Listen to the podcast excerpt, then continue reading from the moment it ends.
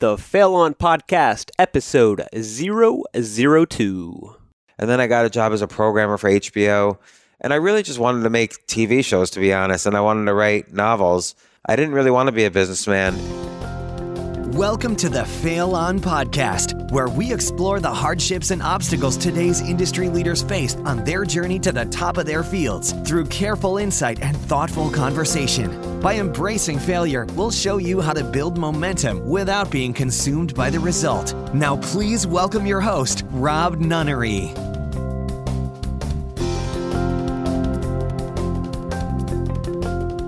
Hello, and welcome to the podcast that believes if you desire to create the life of your dreams, then embracing failure by taking urgent and bold action is the only way. Today, you and I get to learn from none other than James Altucher, author of self published bestseller Choose Yourself, Be Happy, Make Millions, and Live the Dream, along with his most recent bestseller, Reinvent Yourself. I'll be talking to James about how to bounce back from some of life's toughest challenges and struggles, what losing 9 million bucks in a single day taught him, how being creative every single day can completely transform your life, and the best way to grow your network and connect with almost anyone, and much, much more. But first, if you'd like to stay up to date on all the Fail On podcast interviews and key takeaways from each guest, simply go to failon.com and sign up for our newsletter at the bottom of the page. That's failon.com, F A I L O N.com. Without further ado, Mr. James Altucher.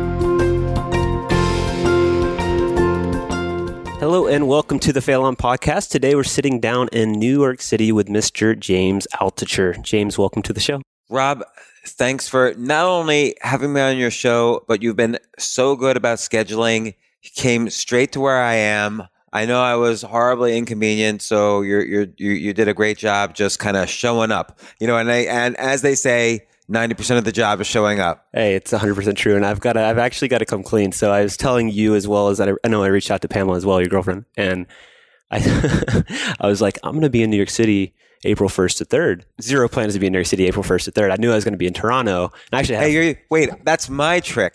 You're taking my, you're stealing from my book. One You're not allowed to do that.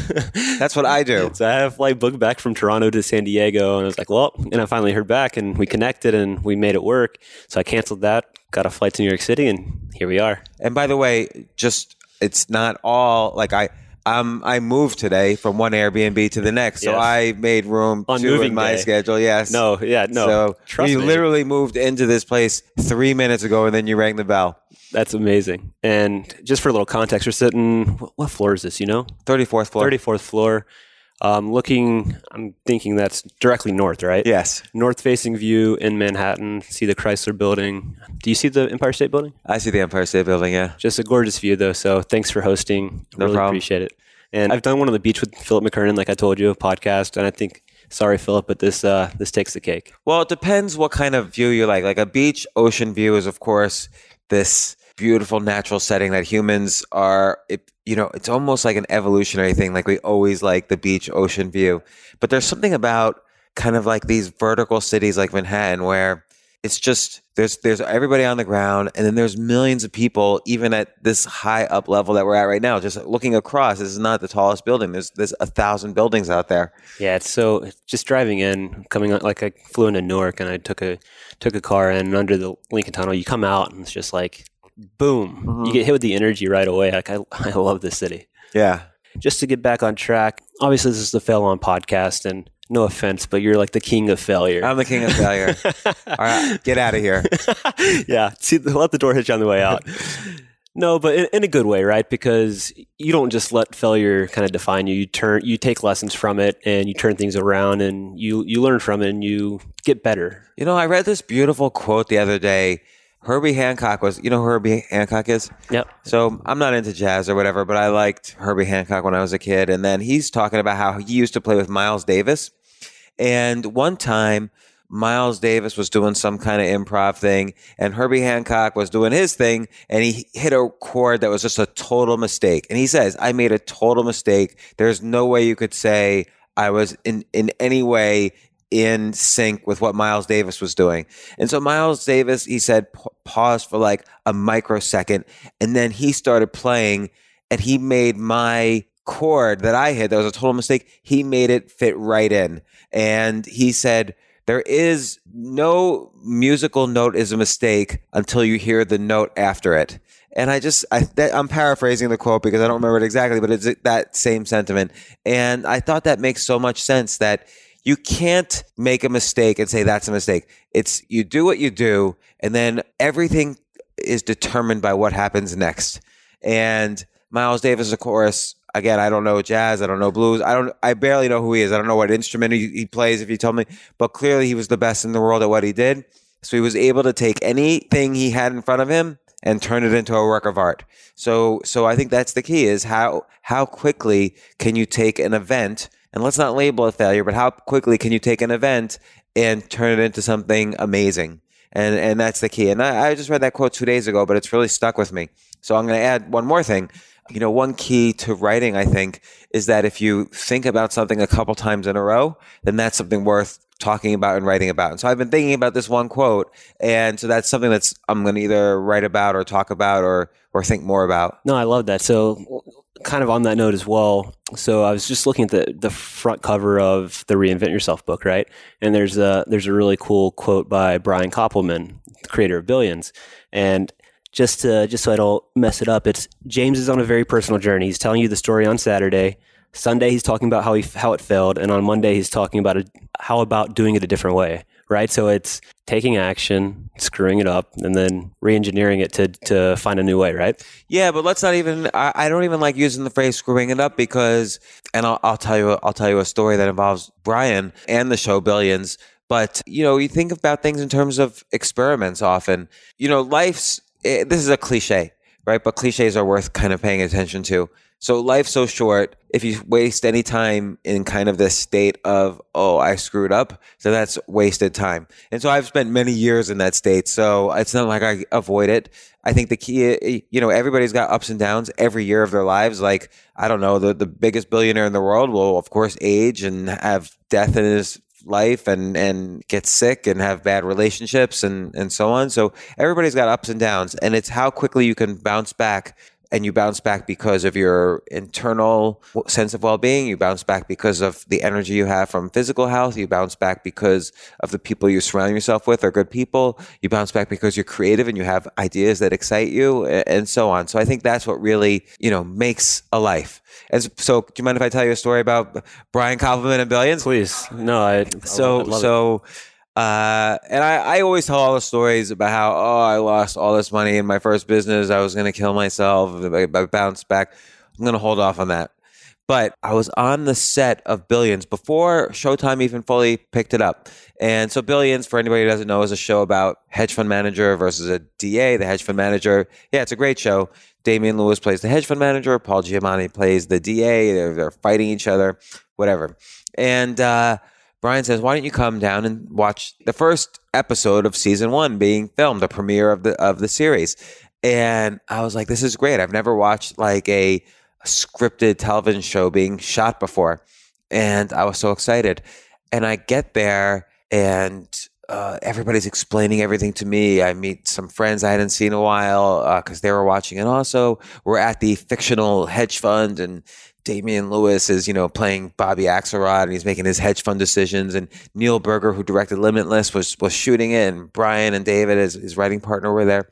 In the middle in the middle of the day, around noon, I get a text, emergency board meeting, and it was on a company I'm on the board of that had a, a billion in revenues, and great company. When I entered the board, and I was really involved. When I entered the board, we, we had about 400 million in revenues. We built up to about a billion in the two years I was on the board. Not not because of me, but I like to think I helped a little. So I figure, oh, this is going to be great. This is going to be the best day of my life. Like, not only am I on the set of this TV show and learning so much fun stuff, but maybe this company is going to get sold, and I have all these shares because I'm on the board.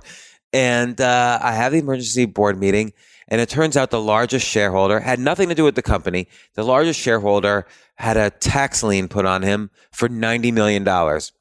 and the bank who was, you know, helping us meet payroll, you know, many companies, you know, if we're a profitable company, but we re- reinvested. So the bank kind of on a, and you also company money comes in phases. You know, you bill and money comes later. So to get make regular payroll, a bank would lend, and then when we got pay, paid, we'd pay them, and so on. So the bank said, "This is ridiculous. We're a little nervous. We don't know understand what happened here because um, this breaks the covenant in the in the loan, and um, we're just gonna take over the company today." And uh, and I'm like, I, this was like a shock. Like I didn't understand it. And I'm like, yeah. And the C, I said this to the CEO, you gotta, or what are you gonna do? And he said, well, you know that we broke, you know, that this shareholder broke the covenant. We had he backed his personal assets. He, he broke the covenant with the bank, and so they're coming in, and and I, I have to go. Where I'm fired. We're, we're they're taking over, and so I had I had nine million dollars worth of stock in this company. So within seven days, a billion in revenues. The bank came in. They basically took uh, all our customers, gave it to their other clients who were in the same industry, and so a billion in revenues went to zero. The company declared bankruptcy, and it, it just went to zero, went out of business. Not it wasn't on the board anymore, and that was that. And so so and I knew this was going to happen. I mean, I'm an idea person, so I came up with idea after idea after idea, but nothing. There was just nothing to do. And I think this is why Brian says this quote. So I get I get off the phone. I just you know nine million dollars. It's, a fuckload of money. like I was very unhappy. Right. And uh, sorry for cursing on no, your curse podcast. all you want. It was that one was worth a curse. I won't curse again. and um, there's nothing for me to do. I'm out in the middle of nowhere at this fake hedge fund, uh, and they're still shooting. They're shoot. They're going to shoot for another six hours. So I went back, decided to just, you know, this would be like Like, what are you feeling? Like, are you just, are you furious? Are you I'm, sad? I'm are you mad? furious. I'm sad. I'm angry. I'm scared. I'm anxious. You know, I was depending on this money. You know, it's not like I. It's not like I had a hundred million where nine. Oh, I could like whatever. This was like you know, my life savings practically. And um, uh, so I go back to the set, and I figured, you know what? I'm on the set of this TV show. I've been looking forward to this for a month. I've got all my friends here, and I'm learning. And now I I spent the rest of the day just watching how the director. This is a great director. He's directed some of my favorite movies. He's directed other TV shows. So I'm asking him questions. I'm asking the writers questions. I'm asking the actors questions. So I spent the rest of the day just having a great time. And I didn't think about it again until the, uh, of, of course, later at night at three in the morning, I woke up thinking about it. And the next day I was thinking about it. But a few months later, I told Brian what happened that day. And he was like, "Oh my gosh, you know, we we just thought you were in the bathroom for a long time. You came back, you were laughing, you were asking questions, you were enjoying the rest of the day." And I think that's where that quote came from. How are you able to flip the switch so fast? Like when you took that time for yourself and then came back out, like was it was it reframing your mind about what just happened, or Uh, I think, you know, I've written so much about other failures, like failing in business, fail, losing a home, losing marriages, losing other businesses, losing everything. And I decided, okay, well, this gives me a chance to not be some BS guy like every other person who says, oh, you know, do this or do that. So I was, I'm just going to apply my own philosophy to what just happened. Bad things happen. So let's see if what I always say and write about works once again for me because it's worked in the past. Let's see if it works. And so I just did it. Am I, I asked myself, am I being physically healthy? Yes. Am I, you know, am I being emotionally healthy? Yes. I'm around all these great friends. And uh, there was even a photo taken later in the day. We're all smiling and, and laughing. Am, am I being creative? Well, yes, I'm on the set of this show. I started thinking of ideas. If I were to write episodes of this show, what would I do? So I started thinking of all these things. Am I being spiritually healthy, which means recognizing, A, there's nothing I could have done here. I had no regrets. I did have anxiety about the future. Like I had so, you know, it's so hard to disconnect your self worth the from money your net worth. mainly, right? Yeah. Yeah. And but I figured, you know what? I one thing I've never had a problem with is getting in the trenches and making money when I needed to. And and I have uh, I've diversified my life in various ways, so I was able to to focus on that whenever I got was feeling anxiety. And I just said, okay, I'm gonna um I'm gonna enjoy myself. That's what I'm here to do today. And and so I did. And now and now look, am I I'm still thinking about it like, what the hell? Like, I, I that was a lot. Like, what if that had, uh, situation had worked out? But you know what? Maybe, maybe it was too good to be true. You never know. So I, I learned from the experience, and now I'm able to have a story out of it. And I could die tomorrow, and then I, it just wouldn't have mattered anyway. Exactly. So in situations like that where it's a failure, right? But it's not necessarily your failure or like within your control to have prevented it from happening, right? Although I don't know. I mean, hard to say. Every situation you, it's not like you're dealt. It's people say, "Oh, you play the hands you're dealt." You know, a little bit. I dealt myself those hands. Like I picked, I chose to go on that board, and there were other factors. Maybe I should have. I don't know. It's hard to say. You know, you build experience, and then you know, if certain situations happen again, I'd probably that were similar. I'd probably say no to you know because I spent a lot of time on that. Uh, being you know being a board member, if you're a good board member, you're going to spend a lot of time. Probably would not have said yes to being on that board uh, if I knowing now you know. But uh, but I mean like even in retrospect, not the big thing, but little things that happened along the way. Not that anything illegal. I didn't see anything illegal happening, and and nothing bad was happening with the company. It was just this one guy, but maybe I should be more careful and do more due diligence on the shareholders. I don't know. I, it's hard to say. So that's that's kind of a reactive how do I handle it when it happens type thing. How do you like when you're going into a situation where you're putting yourself at risk of failure or embarrassment? How do you how do you deal with those situations going into it, being proactive, not something that's already happened to you? Well, I think now I'm setting up my life. You know, let's say in a given day you make, uh, let's say, a thousand medium to big choices. Okay, you choose what you're going to wear, you choose what you're going to eat, you can choose who you're going to call, you choose what you're going to work on. Say during the day, you choose what TV you're going to watch, you choose what news you're going to consume. So let's say you make a thousand medium to big choices. I'm just making that number up. Maybe it's more, maybe it's less. What I try to do is over time, I've gotten I've really focused on how can I, of that thousand, what percentage are choices that I'm making to choose to do what's going to make me happier. And so I'm trying to make a larger percentage of those choices be ones that I'm directly in control of what uh, of the choice, so so I can choose what to make what, what's going to make me happier. So, for instance, if you work at a job and your boss says, uh, "Run and get me coffee," that wouldn't make me happy you can't always change that in one day. So if I, so I've been in jobs like that and, and you kind of say, okay, well, over time, that's the sort of t- choice. I don't want to have to, I don't want to do that. I want to, I want to start gearing, directing my life in a direction. So less and less will I be confronted with that choice. And so over time and over years, even, but every day you can improve this a little bit, you know, out of a thousand, maybe 10 choices you make at first that are like, oh, I'm going to, take a walk around the block during my lunchtime and that's going to make me really happy. And so you can make maybe 10 choices of day one.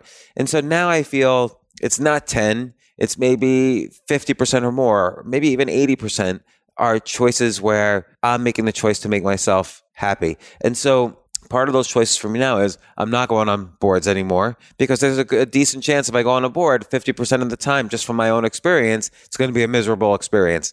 I don't want to have those 50% miserable experiences. In what way? Just by the time you have to spend? Time, time you have to spend, and some companies are good and some companies are bad. So when a company's bad, you have to deal with a lot of bad problems when you're on the board. You have to solve the problems. Now, I don't mind solving problems, but A, I'd rather solve my own problems than other people's all the time. I was on the board once of a company where we got the monthly financials, the board, and I look at the monthly financials and I saw a disaster happening. So I called the CEO and I said, I won't say his name. I said, Billy, uh, it's not his name. You have six months worth of money left according to the burn on these financials. And he said, Yeah, that's right. And I'm like, Well, what are you going to do? And he said, Well, in three months, we're going to do a, a fundraising with venture capitalists. And I said, no, you, you're actually, I have to tell you, you're already out of business. Like there's already no way for you to not be, not go out of business. And he's like, what are you talking about? Because he's his first time CEO. And I said, well, let's just imagine you start raising money today, not in six months, not in three months.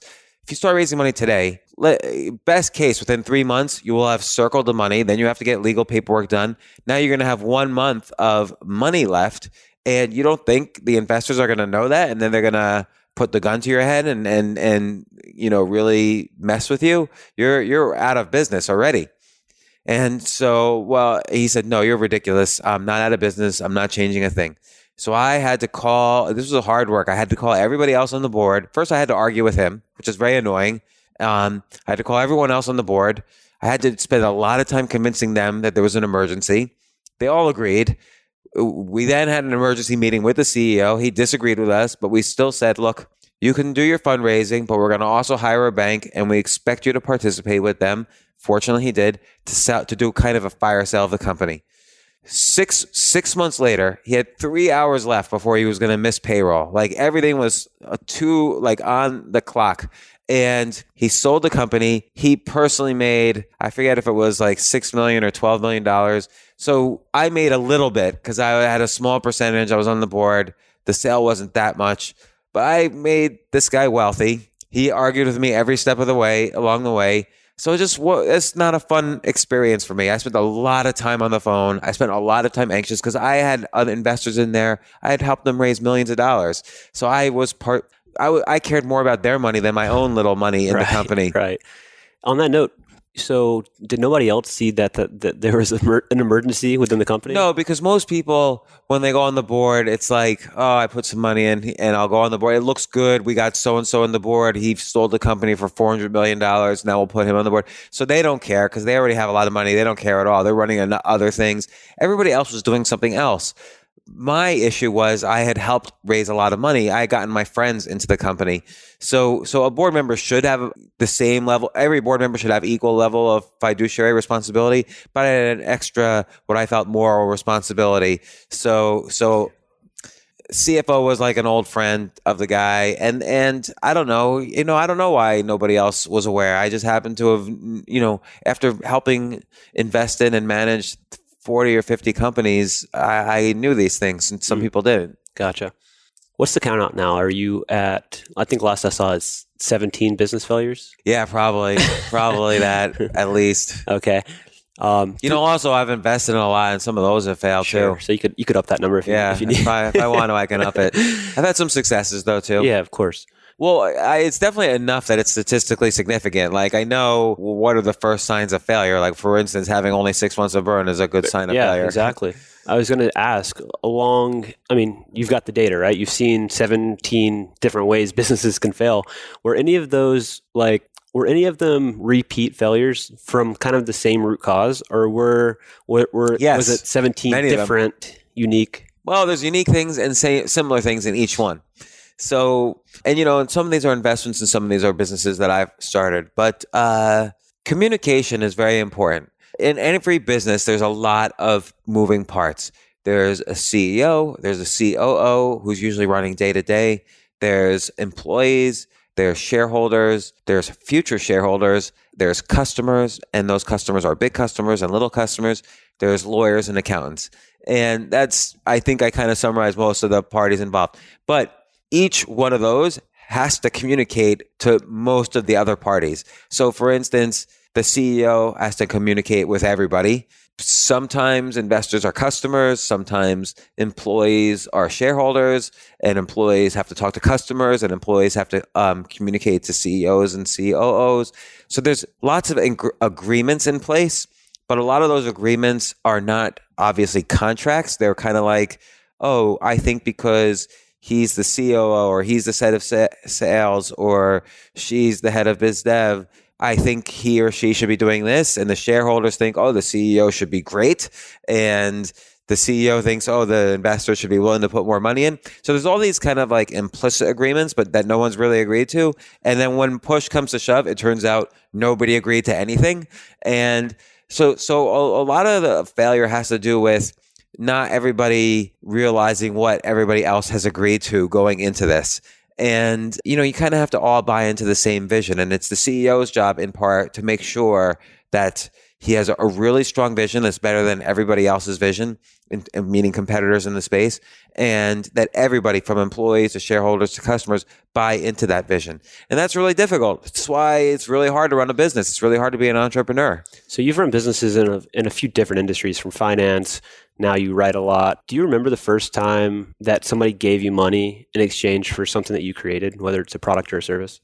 Yeah, and it was so great. Like uh, I remember one time it's like 1995. I had a full time job at HBO. So you weren't like, uh, sorry to interject, you weren't one of these people that were born entrepreneurs selling lemonade and all that stuff, huh? I don't know. I mean, I went to I went to school. I went to graduate school. I got thrown out of that, and then I was a, a programmer for a while, and then I got a job as a programmer for HBO. And I really just wanted to make TV shows, to be honest, and I wanted to write novels. I didn't really want to be a businessman, and my sister and my brother-in-law were struggling with a uh, a CD-ROM business that they were doing, and C- they didn't CD-ROMs, of course, were dying, and so I showed them this new thing, the World Wide Web, www, and so they they learned it, and and I said, look, I'll help you out as long as I can, but I really want to just make a TV show. I'm not really interested in this, but they kind of needed help on the programming side. I was a software guy, and they needed help on the sales side, like you know, sales is a skill. Like not everybody has it. And I, I think I don't, I didn't, I never studied sales, but I had maybe a little bit of a talent at it. So I would go in and do the sales for them. And so being the sales guy means that's the who the customer is going to call when things are a problem. So the first website we did, and I figured, okay, I'll just show them this and I'll I'll do this and that's it. First website we did was we it's still up, diamondcutters.com. We did this website for this diamond wholesale business, and I had zero dollars in the bank. I was living in a one room apartment uh, on a there was no furniture. I just had a foam mattress and it was like the summer. So like I would sweat and the sweat would like stick oh, to the foam and there was like cockroaches in the bathroom. and I would just stay late at my brother-in-law's office. So so anyway, I I, I we found this diamond dealer who needed to make a website and I did I did the website. I, I did all this great software. So like uh, you know, it would teach. It was like an online course about how to value a diamond, and I would make the graphics on the fly. I had software that made the graphics on the fly with all this, this whole of the GIA certificates that certify diamonds, and then I, I had a database of all the diamonds he had in his inventory, and I had the order forms. So it was e-commerce. It's like this basic e-commerce website in 1995 and then just man doing all this like on the fly graphic stuff. It was pretty sophisticated for 1995. Like I like I knew what I was doing then. I, I wouldn't be able to do the same thing now. And then he paid us. So he paid us thirty five thousand dollars, and I said, okay, I want my half. And so I got seventeen thousand five hundred dollars. And I don't know why I got it this way. I got it in cash. like a briefcase, a bag, yeah, a, a paper bag. It's amazing. And um, I pay taxes on it and everything, but uh, later I paid the taxes. And but at that moment, I had seventeen thousand five hundred dollars cash, and I had I had zero. Yeah. In my for my entire life, cockroaches in the bathroom, cockroaches in the nasty mattress. So what I did was I, I I was living in Queens, but I walked over to the Chelsea Hotel, um, which is a hotel on Twenty Third Street. It's got a very rich history of like artists and musicians and writers and you you can't really live there. Like he if you just walk in and said I want to live here they'd say this is a hotel you can't live here. But I had this paper bag of cash so I said let me speak to the owner. So owner's guy's name was Stanley Bard famous guy now because of because again because of the history of the Chelsea Hotel.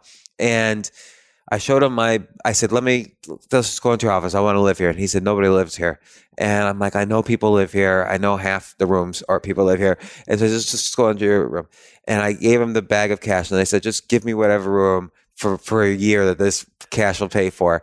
And uh, at the time, rents weren't as high. And he says, what are you, a drug dealer? And I'm like, no, I work at HBO. And so that clinched it because I worked at this television company. So I was an artist. credibility. Yeah, even though I was a programmer at HBO, I didn't say I said I'm making TV shows at HBO. And he said, okay. So he gave me a room and then I just gave him the cash and then I lived and then I moved to Manhattan. How much how much did you actually get? Do you remember what it cost to live there by you know for a month? At that time? Uh, yeah, because I moved. You know what happens in the Chelsea Hotel, or not anymore because it's sort of closed down. But uh, after 130 years, it closed down.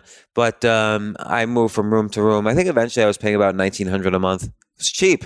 Now you can't. You wouldn't be able to do that for like five, six thousand a month.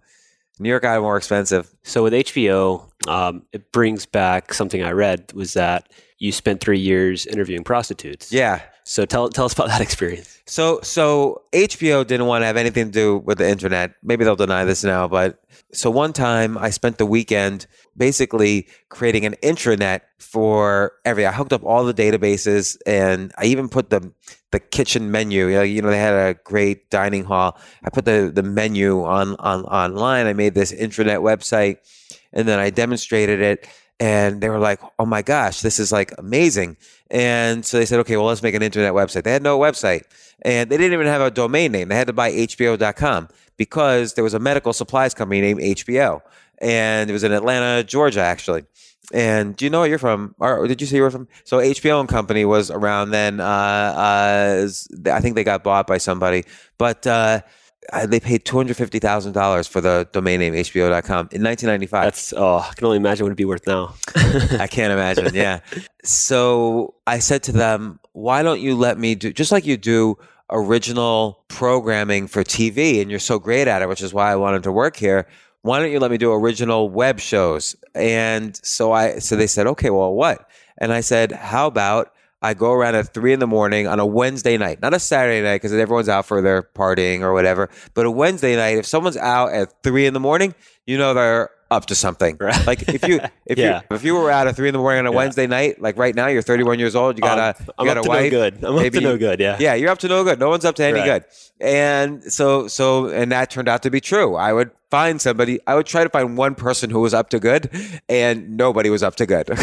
so so I interviewed. I turned over every rock in the city. It was about two and a half years, and then they did let me shoot it as a pilot. They didn't air the pilot, but I did shoot a pilot, and I got that experience, which was amazing. And uh, it was really like an, a wonderful experience because I had to. I'm a shy, introverted computer programmer, and I had to learn. I had to like in the middle of the night just go up to like every character you could think of. Like you can't even imagine some of the people I had to go up to and just say, Were "Hey, you with the crew, or is it just you? Or well, I would go up by myself, and then like a couple blocks away or a block away would be like, uh, uh you know, one assistant and one you know kind of video watching guy. to see how it's going? Yeah, and so once we I started a dialogue, then they would kind of like hone it, and I was mic'd, so everything was recorded anyway, and we would take the transcript. I would interview like let's say twenty people on a night, and then we would take the top four and make the transcript. I'd get a designer, do a whole design around it, and we put it up on the internet. And we had, you know, we take stills from the video and a photographer, and uh, so it was great. And uh, yeah, I interviewed, I interviewed like maybe it's two and a half years, twenty people a week. You know, I interviewed like over two thousand people. Uh, How, how many were that. prostitutes? uh, Just out of curiosity, that's out that late. And if they're not prostitutes, what the hell are they doing out that late? Well, okay, who's out at that time? So it really was like this alternative lifestyle that's out at that time. Uh, there really is an alternative lifestyle, like because no, nobody who's out at three in the morning really works a normal job. So, um, so but there's a whole subculture. I kept running into the same people over and over again. There's a whole subculture of people who live and thrive and are alive at three in the morning. And I'm an early sleeper, so that's why I wanted to see. So yeah, maybe like a, a quarter would be prostitutes, another quarter would be some kind of drug dealer, another quarter would be people who are like up to something but you don't know what. Like, you know, a lot of people are up to something they're not telling you what. And so you learn you learn very quickly, by the way, to recognize who's lying and who isn't. And there's lots of skills in terms of determining who is lying. So I'll tell you the greatest skill is if somebody doesn't answer the question, it means they're lying. So I'll give you a great example. If um if you ask your your wife, "Oh, where were you last night?" and she she says, "I was out with friends." Why?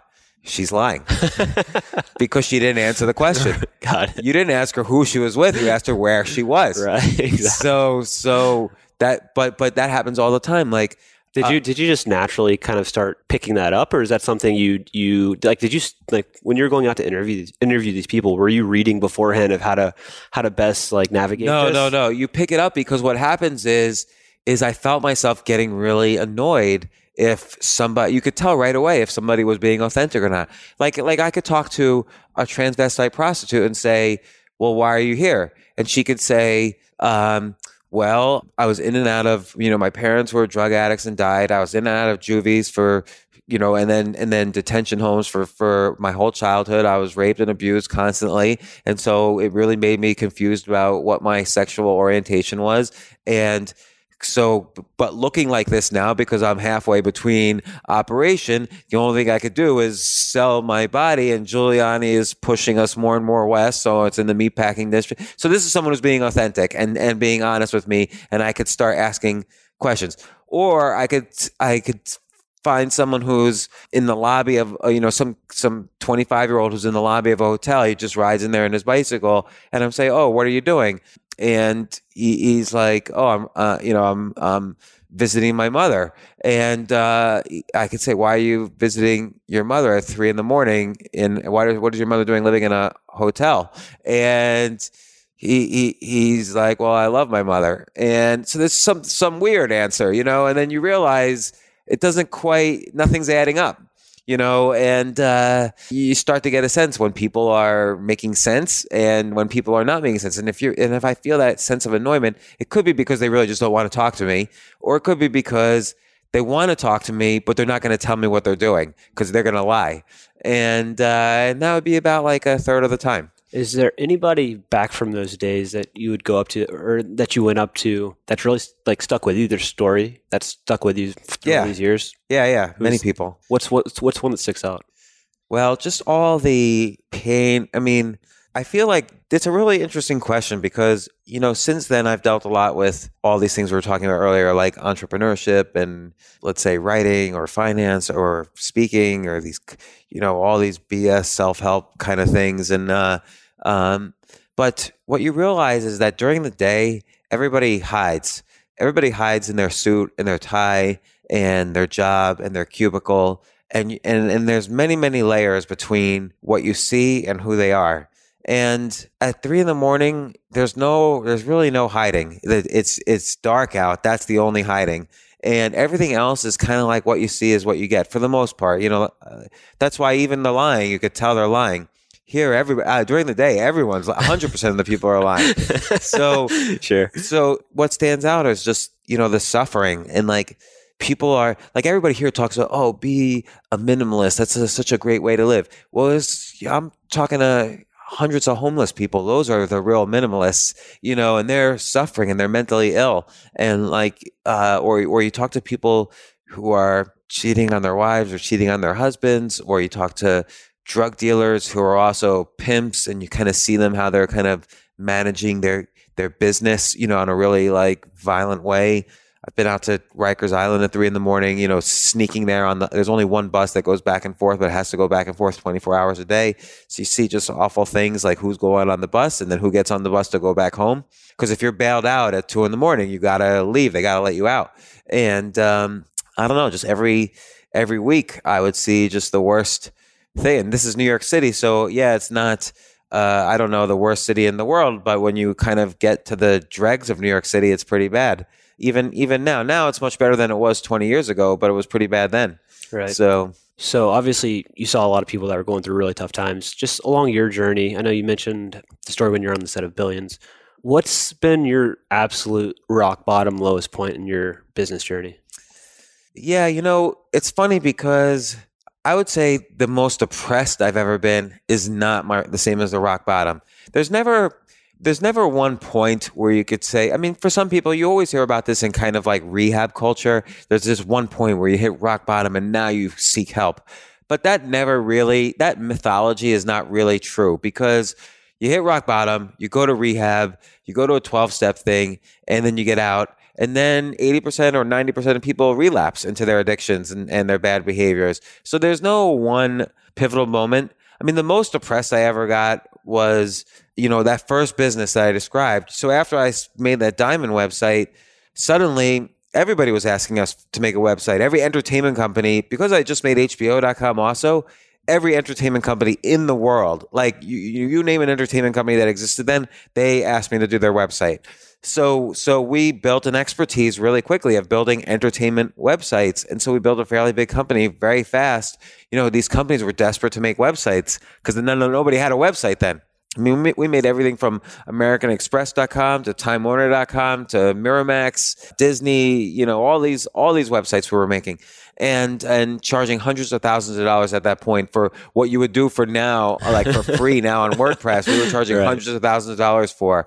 So we sold that business when I saw because I as the guy making the website, I saw this is not rocket science, and that more and more people are going to be compete. And you, and as Peter Thiel so famously says, you don't want to compete, so you want to get out before the competition comes in. So we sold. We made every decision great, and then I was an idiot because you think if you're smart in one area, you're going to be smart in every other area. So I won't go into the whole mess of how I lost all this money, but going from millions to zero losing a house, losing, getting so depressed and making, maybe I made like a hundred bad decisions in a row and, or more. Maybe I made like 10,000 bad decisions in a row and I couldn't make a good decision and I was losing money every day and I lost millions and I lost everything and everybody stopped talking to me and i had no friends and again i lost uh, the, this beautiful place where i was living to to live in like a, a, I had to take my family it was like going back to the place with cockroaches practically and um, and of course this is all relative right because i just told you about all these homeless mentally ill people and and prostitutes and everything they certainly had it much worse but you know your, your problems when you're experiencing them are relative i was i was feeling regret over losing all this money so here I was just talking about all these homeless people and mentally ill people and prostitutes and everything. So, but it's all relative. When you're feeling like, oh, I just did such a, I worked so hard on this business. I was working 23 hours a day and uh, you have to deal with customers and employees and, and, I really felt, and, and we did a really good service. I mean, no company had these websites and we really worked hard. And then I just squandered it all. And there was this dot com boom that was happening. So when am I, it was like winning a lottery ticket. I thought I was an, an idiot for, for losing this. So I was so depressed because I thought I was never going to make this money again. I I had to get rid of. I lost everything. Had to move far away. And and did you think you just got lucky, or yeah, I thought I just got lucky. So I, I refused to acknowledge that I'd worked hard. I just thought I got totally lucky. And and then I thought that was it. You know, I'm I'm like dead. I you know, of course I considered suicide. I won't get into that whole thing. And um, um, but that wasn't rock bottom. That was rock depression. And and by the way, it wasn't like depression that oh I needed antidepressants and then I'm gonna start feeling good. Like I it was I did bad stuff, so I had a right to be depressed like that. I didn't know how to get out of that. Uh, so I did talk therapy, I did meditation, I did try antidepressants. Nothing helped at all. Like zero things helped. And it wasn't like I was, they say, it wasn't like I was resistant to the uh, medication. It's just medication had nothing to do with what was going on with me. I deserved to be depressed. I really screwed up. What was it that was able to that you're able to do or find that really helped you start on the upswing again? Well, and so this was before hitting rock bottom, but what I was able to do was say, okay, I've got two kids. One of them was a tiny baby, the other one was like a three or four year old. And uh and I was just I had I had like a hundred dollars, hundred forty three dollars left in the ATM. I remember checking it that one last time. And I was like, I have to get myself in gear. I have to start being creative again. And so I started, well, A, I started taking care of myself. So I started eating, eating better. I started exercising more. I started sleeping better. And I started hanging out with a better group of people, people who would uplift me, people who were doing things that I was interested in doing, people who I wanted to model myself after. I started being creative again. So I, I would take a bunch of books to a cafe in the morning. I'd read them. I would take a waiter's pad and I'd write down 10 ideas every day just to exercise this creativity muscle. I started sharing these ideas with other people to maybe get them interested in working with me. And that really worked. So over time, that gave me started giving me ideas that I started getting excited about again. And other people were getting excited about them because I would share these ideas and other people would start giving me opportunities. And so out of that, I got a writing job because I pitched a writer on here's 10 ideas for articles you should write uh, that he should write. But he said, these are so good. Why don't you write them? And so they paid me to write them. And then another guy, a hedge fund manager, I said, here's 10 ideas. Here's 10 pieces of software you could have that, and I've been using them and they work. So why, to, why, why, are you doing this? Why are you creating? So you're just creating stuff for other people, yeah. sending it to them just in hopes of that, that, I mean, what's what's the point of doing it? What, the what? point of doing it is nobody succeeds on their own. Zero people succeed on their own. Every every person in the gazillion Earths or whatever has helped other people and build something with others. So, just a classic example Google. Larry Page and Sergey Brin worked together. But that's not just it. They had their professor who was helping them with the algorithm. But that's not just it. Then they had Uh, the uh, one of the co-founders of Sun wrote them a hundred thousand dollar check to to help them. But that's not all. Jerry Yang gave them advice from Yahoo. But that's not all. Uh, uh, they took ideas from a patent about how you rank scientific papers and they put that in the search algorithm. They're the first person to do that, first company to do that. So, so there's huge group of they and they were surrounded by very smart Stanford students. So, so you're saying give value out and then you'll get it back. Basically? Yeah, I mean they they were constantly giving value out and they were constantly building the the universe of people around them. You know, Craig Silverstein, their first employee, was I think an ex Stanford student. Marissa Mayer was. Uh, Go, going out with one of them or friends with one of them or she was a Stanford student I forget. And um, she became like the second employee and, and designed the logo. And so and, and, then they worked out of i forget you know another girlfriend's garage. So you build you have to be around good people who are going to help you. And i needed to be i wasn't around anybody. So in order to and you can't just say you can't just write to warren buffett and say hey i'll buy you a cup of coffee and let me pick your i, I mean I have this happen all the time. He doesn't, he doesn't need a cup of coffee. Right? right? He doesn't need a cup of coffee from me. He needs ideas of how, how he's going to put his $50 billion to work. Sh- if you, if you send him 10 tips on, on investment advice, why should he listen to you though? So how do you, how do you find, I guess. So by the way, I did send him 10 did tips. That's yeah, amazing. but, but he didn't respond which is fine. He doesn't have to respond. I sent 40 people tips and three people responded. So again, there's no obligation for anybody to respond. They're all busy people you wouldn't like people call me and say, "Hey, can I have a coffee? You're someone I really want to learn from." I don't I I don't have sometimes I have time, but sometimes I don't. I really I really love to read and to write and I really want to improve as a writer. So for me and I really want to improve my ability to write in such a way that can help people.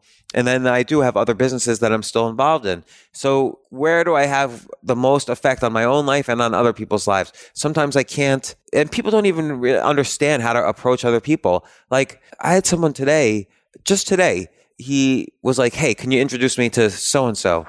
And I'm like, well, I, why am I going to give, you just gave me homework and then I'm going to give him homework. Like he's going to now have to feel obligated to me to respond to you. Yep. I don't even know who you are, right. and I don't know what you want from him. And he says, "Well, I have an event that I want to invite him to."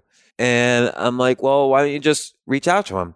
And he said, and then he put in caps, "Listen, how about you call me?" And and then in lower caps, like he's angry, like you call me in caps, and and then in lower caps, and then I'll tell you more about it. And I'm like, so I have to call you in order to find out about a favor I'm supposed to do for you to get someone else to do a favor for you. so like, so so fine if we're all like these amazingly altruistic people who sacrifice our own lives all the time for other people then yeah sure i'll i'll call you then i'll call him then i'll convince him to go to your event but or i could take that half hour or hour or however long it is and i could read a great book and then write a great post that 150,000 people will read and uh, and and do that. I have two choices. Those are the two choices I have. What should I do? And so people don't really know how to approach people. In, or, in order to approach someone, they have to compete with that to and that's just with me. For for Warren Buffett I have to compete with somebody who really is giving him a billion dollars in value right. and I can't compete with that. Yeah. so so it's fine if he doesn't respond. So if somebody's listening and they're not surrounded by great people like you know you said you needed to surround yourself with better people people that are doing things that you find interesting that you want to do. What would you recommend for somebody to reach out to people that are doing great things? Is it is it exactly what you just said? It, like figure out 10 things you can send them that will help them there's always ways you can help some people. So almost everybody can help somebody. and so look at look at your own situation. You you were describing to me your schedule in the past few days because you're gearing up to, to launch this podcast. You interviewed people, a lot of mutual friends we have in common. You went to their location, so you made it easy for them. You asked them if they could be on your podcast they're not doing it just to help you. When you launch your podcast, it's good for them to to some podcast is good for them to be on, some it might not be good for them to be on, but they're making a decision about if it's good for them. Now, A, there's a little bit that they want to help you. You're launching a podcast and you're part of a community of people. How did you get to be part of that community of people? You went to a couple of conferences, you put in the time networking, you exchanged maybe emails and other ideas for people. You maybe made introductions that you thought would be useful for people. So over time, you built up uh, kind of credits with people and they're re- re- repaying a little bit. They don't have to, but they did. And so everybody is can have strategies to build up their network. It's a slow process. Tomorrow I can't build up my network, but I can continue to build the network that I've, like for instance, a lot of people say to me, "James, you have the most incredible network I've ever seen." Which is ridiculous because I have so many horrible networking skills. I'm really bad at returning emails. I'm really bad at returning phone calls. If I meet you at a dinner and we have so much fun talking, and then I say, Oh, we've got to follow up and do these five ideas, you might never hear from me again. Even though I really want to, I'm just really bad at it. And I have, I'm really, and I'm shy. And then, and then I get, and then I get awkward. Like, oh, I didn't return their phone call. So I feel bad later on. I'm not going to return it now. and, and yet over time, if I do three things a day to build my network mm. over a period of 10 years, I'm going to have a phenomenal network. Yeah. And that's what happens. That's a good point. So I, I, I love your philosophy on growing 1% each week. For also for somebody sitting at home, what would you recommend for somebody that wants to do that, but they don't know necessarily like what skills to start developing in terms of growing 1% each week? Well, everything has to do with energy. So you want to do the things that keep you as energized as possible because let's say you're sick in bed, you're not going to have the energy to do anything. You can't start a business if you're sick in bed. So how do you get energy? There's the most obvious thing. At the end of the day, you're tired. And so this body was made to sleep so that you get energy by the morning. Sleep gives you energy. Food gives you energy. Good food gives you energy.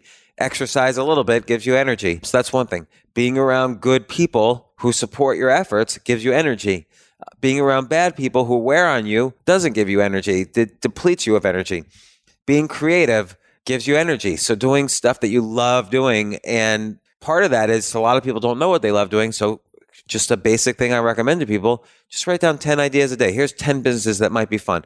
They might be all bad ideas. Doesn't matter. The whole point is just exercising. We've let our idea muscles as atrophy as a society.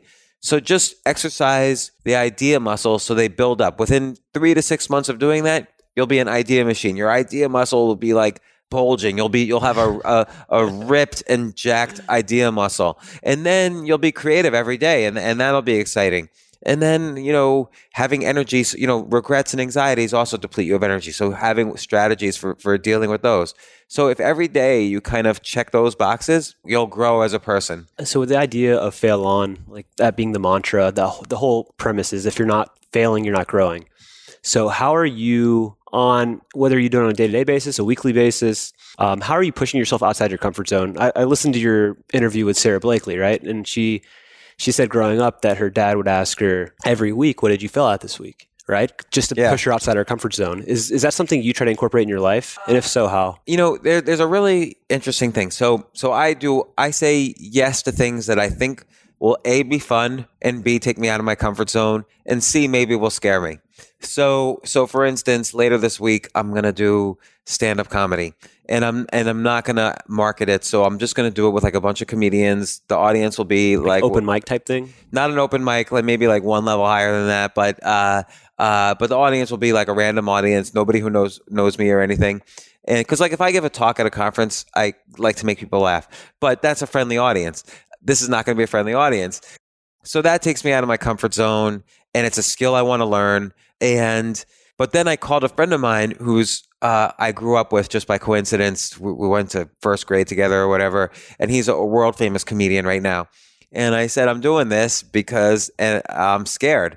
And he says, Well, and this is a guy who's like the top of his, you know, maybe like if you, maybe if 100 people list their top 10 comedians, he's, he's on a bunch on of their list. list. Got it. And, uh, uh, he said to me, "Look, you you learn that that bi- bombing is survivable. We all bomb, and it's survivable, and that's what you learn. And so that's scary to me. The the thought of bombing scares scares me. And you've done it before, though. You've done you've done a stand up before. Yeah, yeah. How did I've that go? Before. That went great, but it was that was the accusation. A comedian who was there told me, "Don't get, relax on this. You know, yeah, everyone laughed, but Yeah. it's a friendly audience. did you well. invited everyone. Okay, yeah, I did great, and uh, I did great. I, I did great. I did great only because when I watched the video, it's like you could hardly hear me because everyone's laughing. so, so you should drop the mic on that and be done. Stand up comedy career. I ever. did drop the mic on that. Yeah. I wanted to. It was funny because the one, there's one person who didn't like it. I wanted to end that act in the middle of a joke, so I was dead in the middle of the joke, no punchline, and I just stopped the act. And I just wanted to do that just for the heck of it. And one guy who was just a very classic, you know, setup and punchline type of guy in the audience said, "I don't know what you were doing there. Like, what? You just walked off the stage." So he didn't like my my act, but but everybody else was people people got it and were even laughing then. So your comedian friend said, "Don't rest your laurels on that." That was a friendly audience. You have to go do this in front of a hostile crowd. Yeah, yeah. Don't think you did anything yet. So have you written? Have you already drawn up the yeah, your, all your jokes? Everything. not all of them, but What, what's some of them? let's let's hear one. Oh my god! I know it's Uh, on the spot. On the spot. I mean, they, we, the problem is one leads into the other, leads Yeah, into yeah, the other. Because I want, I didn't want to do just like stuff that was funny. Uh, I wanted to kind of um, Story tell a little bit. Yeah, but like one thing is talks about being a kid, and like I was, I'm not right such a good looking guy right now, but I'm 49, whatever. But like when I was a kid, I was a monster, and like girls did not even want to be within a five foot radius of me. And I had like so much acne, and it was so huge, and so like my pimple was so big that like scientists discovered two Earth-like planets orbiting around it, and my pimple was so big, like it could scroll to the bottom of the Facebook feed. Like, and it, just I have a whole run with the pimple. So just the self-deprecating stuff. I mean, that obviously warms you to the audience, right? Because you don't take yourself too seriously. yeah, and so and you know what my you know what my favorite body part was? What? My blind spot. it's not so bad, right? Yeah. So, So- I, so I actually made one up. This is actually this is one of my finer moments in, in comedy. And I'm not a com- I'm not a comedian, but I remember I had my wife and my sister there in San Diego at our at our condo at the time, and we were having pasta. We were having, and I don't even know how it came up, but I was I basically said, "Why couldn't the pasta get in the house? What kind of Why couldn't the pasta get in the house? Because he had no key." Which is terrible, but it's great. That is terrible. it's terrible, but it's great. Okay, you know, but can you understand why that's terrible? And, I'm, and not that I'm such an expert, but you know why that's terrible? Because it has nothing to do with you. Yeah, yeah, that's that's true. Like you look at it, look at like let's say the best in the world, Louis C.K. Louis C.K. doesn't just say the stuff that's funny. Louis C.K. sometimes says stuff that's really dark, but it's funny because it's like about him in this weird way. And I want to be better at that. Not that your joke wasn't funny. no, you get destroyed. It's fine. It's terrible. So, I get Uh, it. And then I have this whole thing about how, and this is like kind of I think about this with my kids. Like I remember as a kid, so so it starts off like remember winning because I remember as a kid, you, you in order to be acknowledged, you had to win. You you got a trophy only if you won. Now kids get a participation trophy. Blue ribbon Yeah, for everybody. Yeah, if you just show up, you get a trophy. And so, how does this? So, what happens as an adult? We still get this. Like, so I have a Macintosh. It's the easiest computer in the world to use, right? But when I break it, what do I do? I go to the Apple Store. And it's the modern equivalent of the participation trophy. So I've just broke the easiest computer in the world to use, and I have to go to the Genius Bar. like they call me, I'm the stupidest computer user in the world. But oh, here, there's a seat right here's a table for two at the Genius Bar. Like enjoy yourself, sir. We're gonna fix your computer. That you were such an idiot. You broke the easiest computer in the. World. It's made for an idiot to use.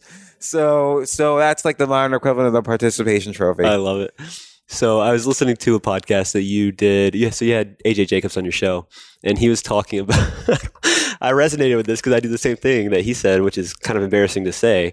But so he was talking about how he pees in the sink sometimes, and he just does it like in the bathroom sink. But I do it like when I can't, I, I, just can't hold it anymore, and I just have to go and somebody's in the bathroom, somebody's in the other bathroom, so I just let it rip in the sink. What's the weirdest thing that you do that ninety nine percent of the people don't know about? I probably this is gonna sound odd. I probably break dance for about an hour a day. Just by yourself, or would Yes, that's my exercise. is it really? Yeah, and I've been doing that since I was like twelve. That's So- amazing. Are you? And, and I'm 49 now, so you can imagine I've put in my 10,000 hours breakdancing. so you That's the only thing I put in 10,000 hours at. and so you'd consider yourself world class? Well, I don't know because I would say world class is a lot right now is a lot more physical. Like you go, you do a lot more things like on the floor. But I've run into kids who are like into it and, you know, right in the park here and I'll watch them for a while and then I'll show them a little bit what I can do. And they're, they're equals. They can, they all exchange moves and talk and, and stuff. So it's like a subculture I could fit in. Even though I'm like a 49 year old white Jewish guy, hey, but if you can if you can hit the streets at 3 a.m. in New York and mingle and mix in with that crowd, you're you're probably pretty comfortable in most situations. Well, guess. what's what's great is Union Square, which is just a few blocks from here. There's at if you go there at like midnight, there's two subcultures that I love very much that are par- that are hanging out there, particularly when it's warm weather. There's the chess subculture, so I'll know everyone there, and I'll sit down and I'll play, and I've known these guys for 20 years. And then there's like this breakdancing subculture that's like uh, right next to them, so I'll go back and forth between one subculture and the next, and they all know who I am, and uh, and it's fun. I feel like, oh, okay, that's why I live in New York City. That's amazing. If you had to, And I would like to say there's a homeless entrepreneur subculture like right next to it, but the entrepreneurs are all asleep then. or awake dealing drugs, Yeah, yeah. Or, Pharmaceutical or. Johns for the prostitutes. Yeah, exactly. If you had to, if you, this might be tough, but if you had to single out one person throughout your life that you'd had that you had to say has had the most profound impact on it, who would you who would you say? Can whether it's business, personal, just that's had the biggest impact. My daughters probably. I didn't want to have kids, but Yeah. now I have an 18 year old and a 15 year old, and they're incredible. So they've certainly had eh, when you don't have a kid yet, right? So when you have a kid, oh, the impact is so much, and it's negative. It's the worst thing in the world, but then it's also really good. So it's it's it's impact in both ways. So, Yeah. the, so the range. Like so, maybe that's why it's the most impact. Like some people have a real positive impact, but that's like that's like unidirectional. So you're saying your kids are the have had the biggest impact in a negative way, but also positive. Yeah, they have like the widest Yeah, impact. The range of their impact has been excruciating. So, got it. and I say this to their face, like Yeah, they yeah. know, but they know I love them. So, On just on that note, um, in terms of how you've been able to raise them, and they've seen a lot of your journey, right, through business, through your ups, through your downs. What have what have you been able to teach them about failure?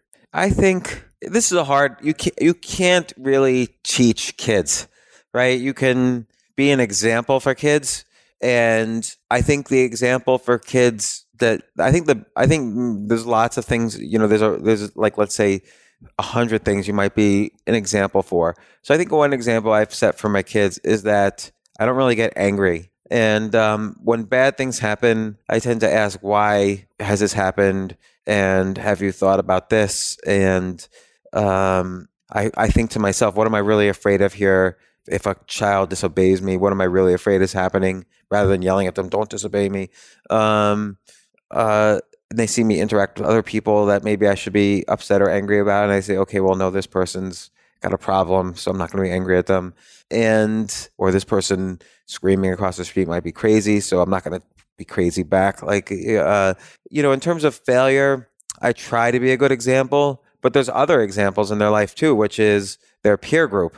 And their peer group is obsessed with getting A's in school. And so no other part of life expects you to get A's in in anything. Like if you are a baseball classic examples, if you're a baseball player, if if 30% of your hits make you safely to base, then you're going to be in the Hall of Fame. That's 30%. In business, I would say if 40 to 50% of your decisions are correct, you're probably a Hall of Fame. You're going to be a millionaire. You're a Hall of Fame business person. And that's a failure, right? 40% is an F. That's like the worst. You'll get thrown out of school. And uh, I tried to explain this to my kid. I was giving her tennis lessons, and she was getting very frustrated that not every one of her serves was getting to the other side. And so she was very upset at herself and she was very critical of herself. And I kind of explained this math and she sort of got it, but she didn't really. So she started getting really good at getting an A at serving, meaning every serve would land in the box.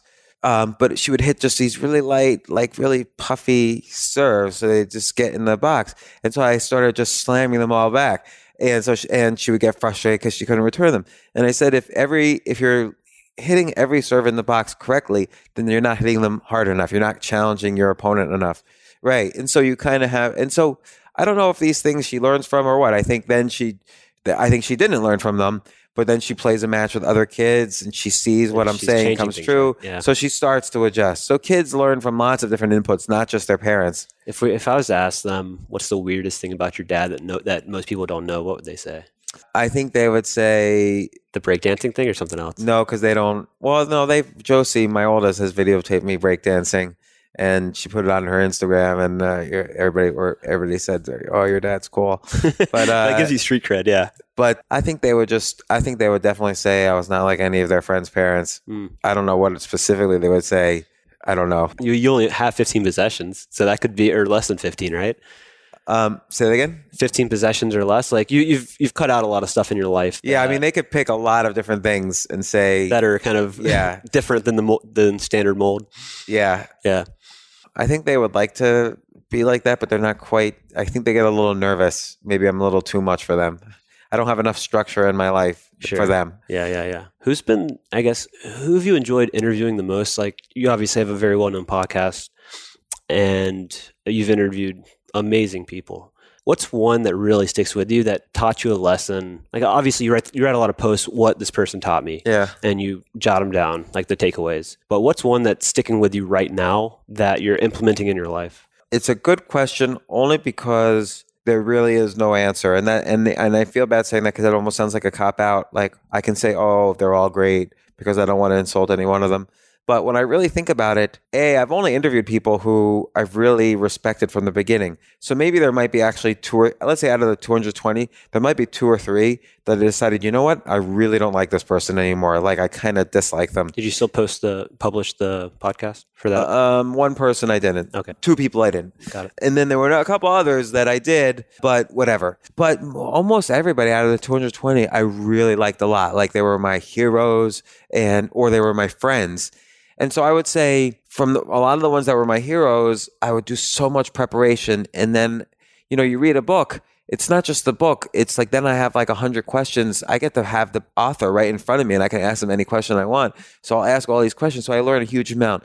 But then also probably most fun for me is when I just have like my friends on the podcast and we're just like having a It's like a- you and you and. AJ, right? Yeah, Like, me and it's- AJ. It's so natural. It sounds like you guys are just shooting the shit. Right, and it's and and AJ's written you know four or five New York Times bestsellers. He's working on this fascinating project right now where he's trying to connect up the entire world in one genealogical tree.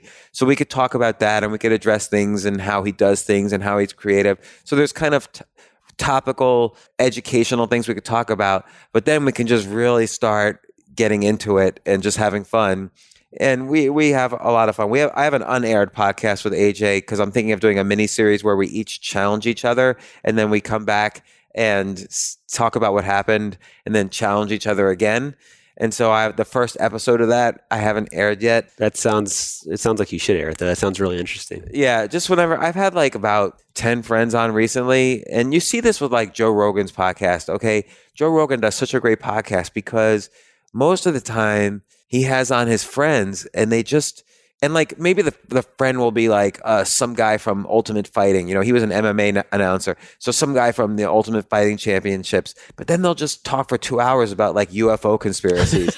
and I just I just love how he like veers around and uh and he's just relaxed the whole time. Like he's not even interviewing. They're just like hanging out. But on but Joe's so smart and even when he's not knowledgeable on a topic, he's able to kind of like dig in and, and ask smart questions. And um, I love that kind of style. I kind of want to veer a little bit more towards that style. Like less less digging into business experience, past, et cetera, and more just seeing where the conversation goes and going crazy directions. Yeah, because I have to kind of maybe I have to have a little bit more faith that I'm gonna ask good questions that are relevant.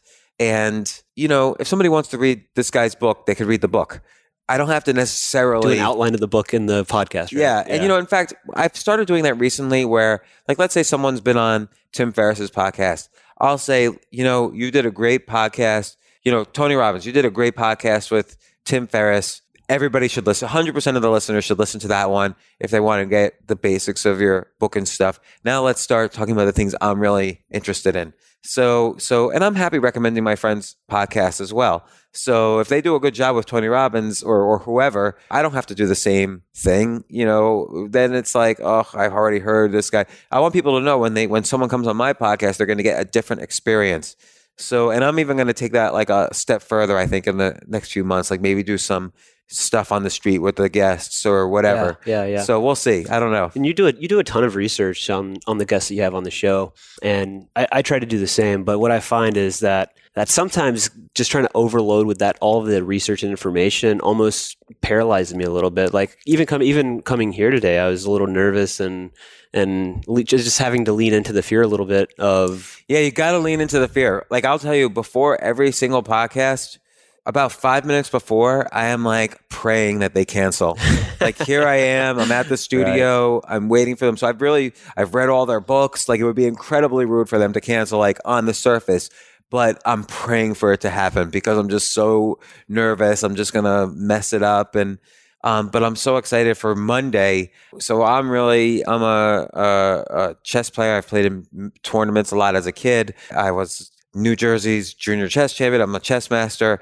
And so for 35 years, I've been following the career of Garry Kasparov, who was the world chess champion. He was the number one ranking player in the world from 1984 to 2005 that's when he a retired. long run. Yeah, so he's and then he was the first. I mean, he's he's he was first for so many different things, and finally, I've been asking to, for two years for him to come on my podcast. So Monday, I'm going to have him on my podcast, and I'm really nervous because I don't uh, what he's like a superior human being to me, like in every way. so what am I going to talk to him about? And I'm just like this, you know, I'm a strong chess player for everybody else in like everybody else in New York City, I'm a strong chess player. But this is like I am like a gnat compared to him. So and I've for many years judged my life on how good I was at that. So I'm nervous and excited and and I hope he'll play me in a game of chess. I'm gonna bring a chess Oh, board that'd and be awesome. we'll, we'll videotape it if he's willing. So how do you balance going obviously doing a lot of research, but also like letting the conversation kind of go where it goes? if I get curious about something.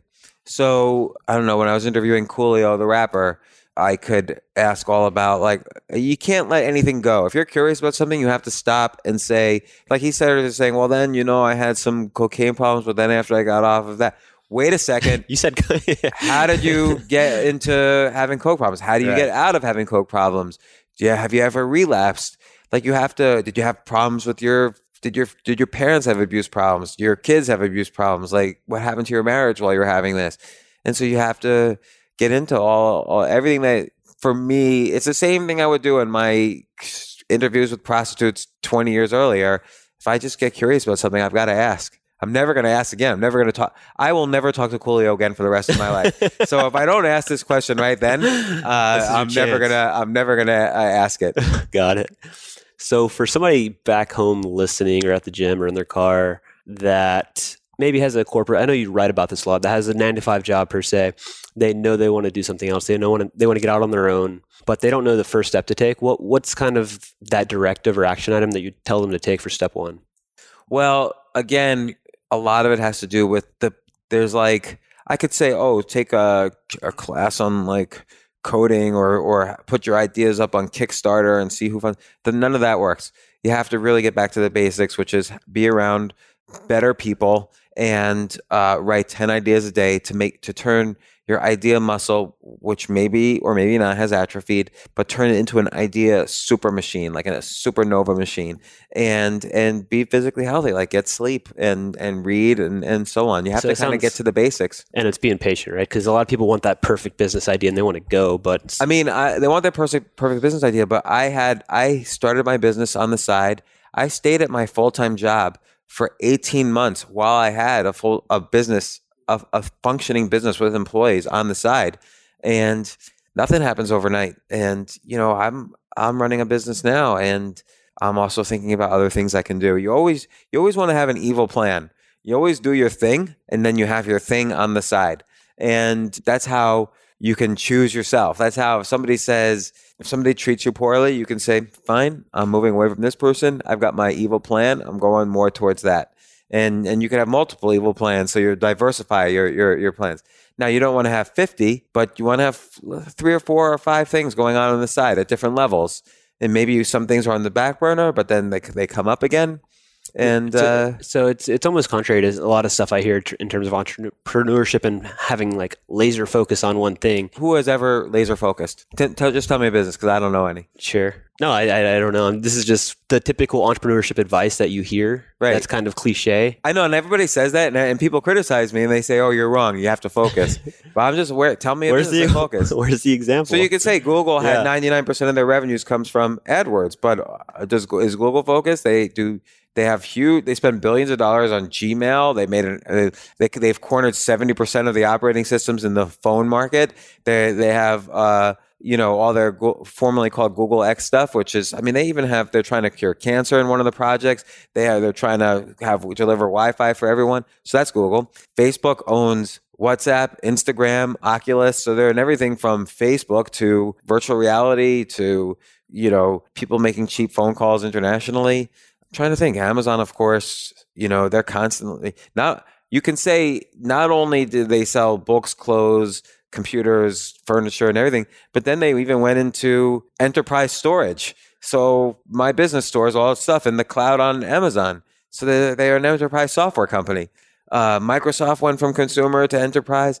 Like sometimes people start off with one product just because you have to launch with something, but then as quickly as possible, look at different areas. yeah, you have to yeah. to to stay in business. We haven't gone into your business too much per se right now, and I'm going to respect your time, and we don't, we don't because that could be another full episode, right? But what are you most excited about now within your current business? What are your different revenue streams, and what's what are kind of your 2017 goals? Well, I'm excited in helping people figure out how to transition from corporatism, this idea that's lasted for like let's say let's say in the 1800s was all about the industrial revolution. We realized that we could um, start to use technology to make products more efficiently. So we built factories and we built an assembly line and we kind of figured out this whole method of um, moving classism into the corporate environment. So you have everybody from executives to factory workers. Now, then we had corporatism, where the idea that you could have this big corporation and people have an education so they could fit in different pieces in the corporation and they can move around in the corporation, but the corporation would then take care of you for the rest of your life and then you retire. Now we've obviously been moving that that doesn't exist anymore, but we're transitioning. So we're in this new economy where you know we're automating everything and AI is taking over a lot. Like you know Amazon's about to open a store where there's no cashiers, there's no employees. You walk in, your phone real recognizes what books you pick up, you, it checks you into your Amazon account, it cashes you out, and you walk out. So no cashiers. But that's just a, one example. There's a, a screen driverless car. There's, there's examples in every industry.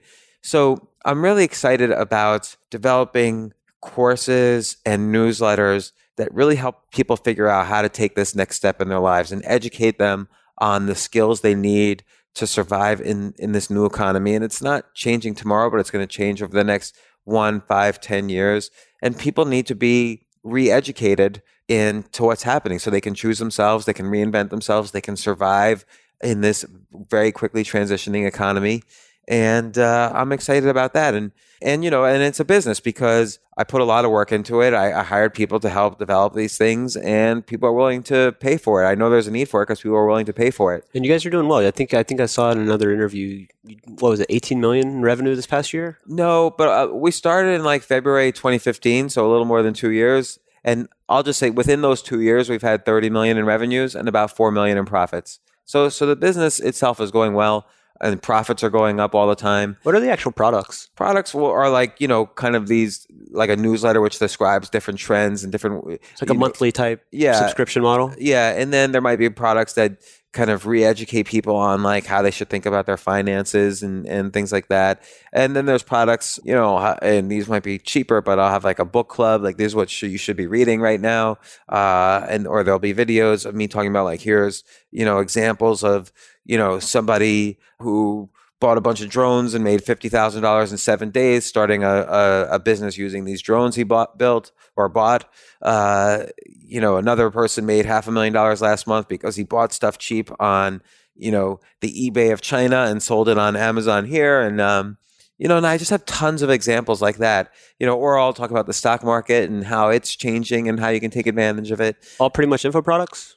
Yeah, I mean, what would be examples of things? I also sell my books that Yeah, way, right, right. Uh, and the podcast has ads. Are you Uh, are you selling more physical books or Kindle?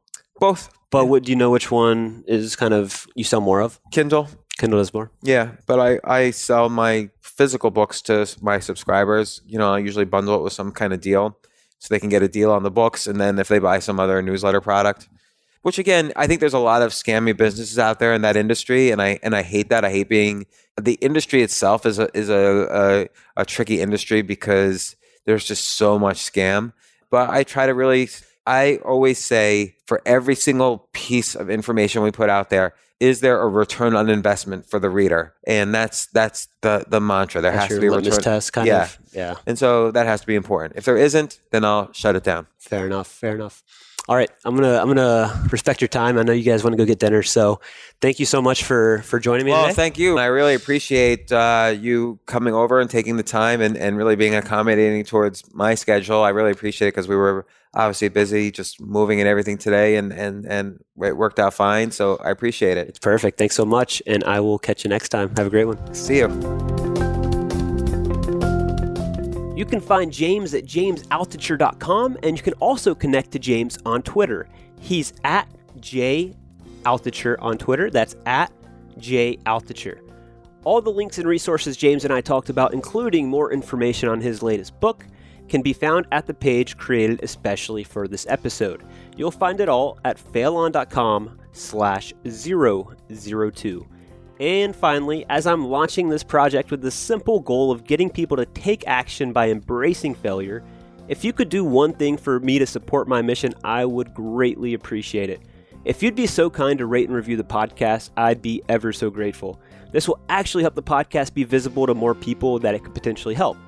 So, if you feel it deserves a five star rating and you leave a review, I'll be sure and mention you by name in an upcoming episode as a simple, small way to say thank you.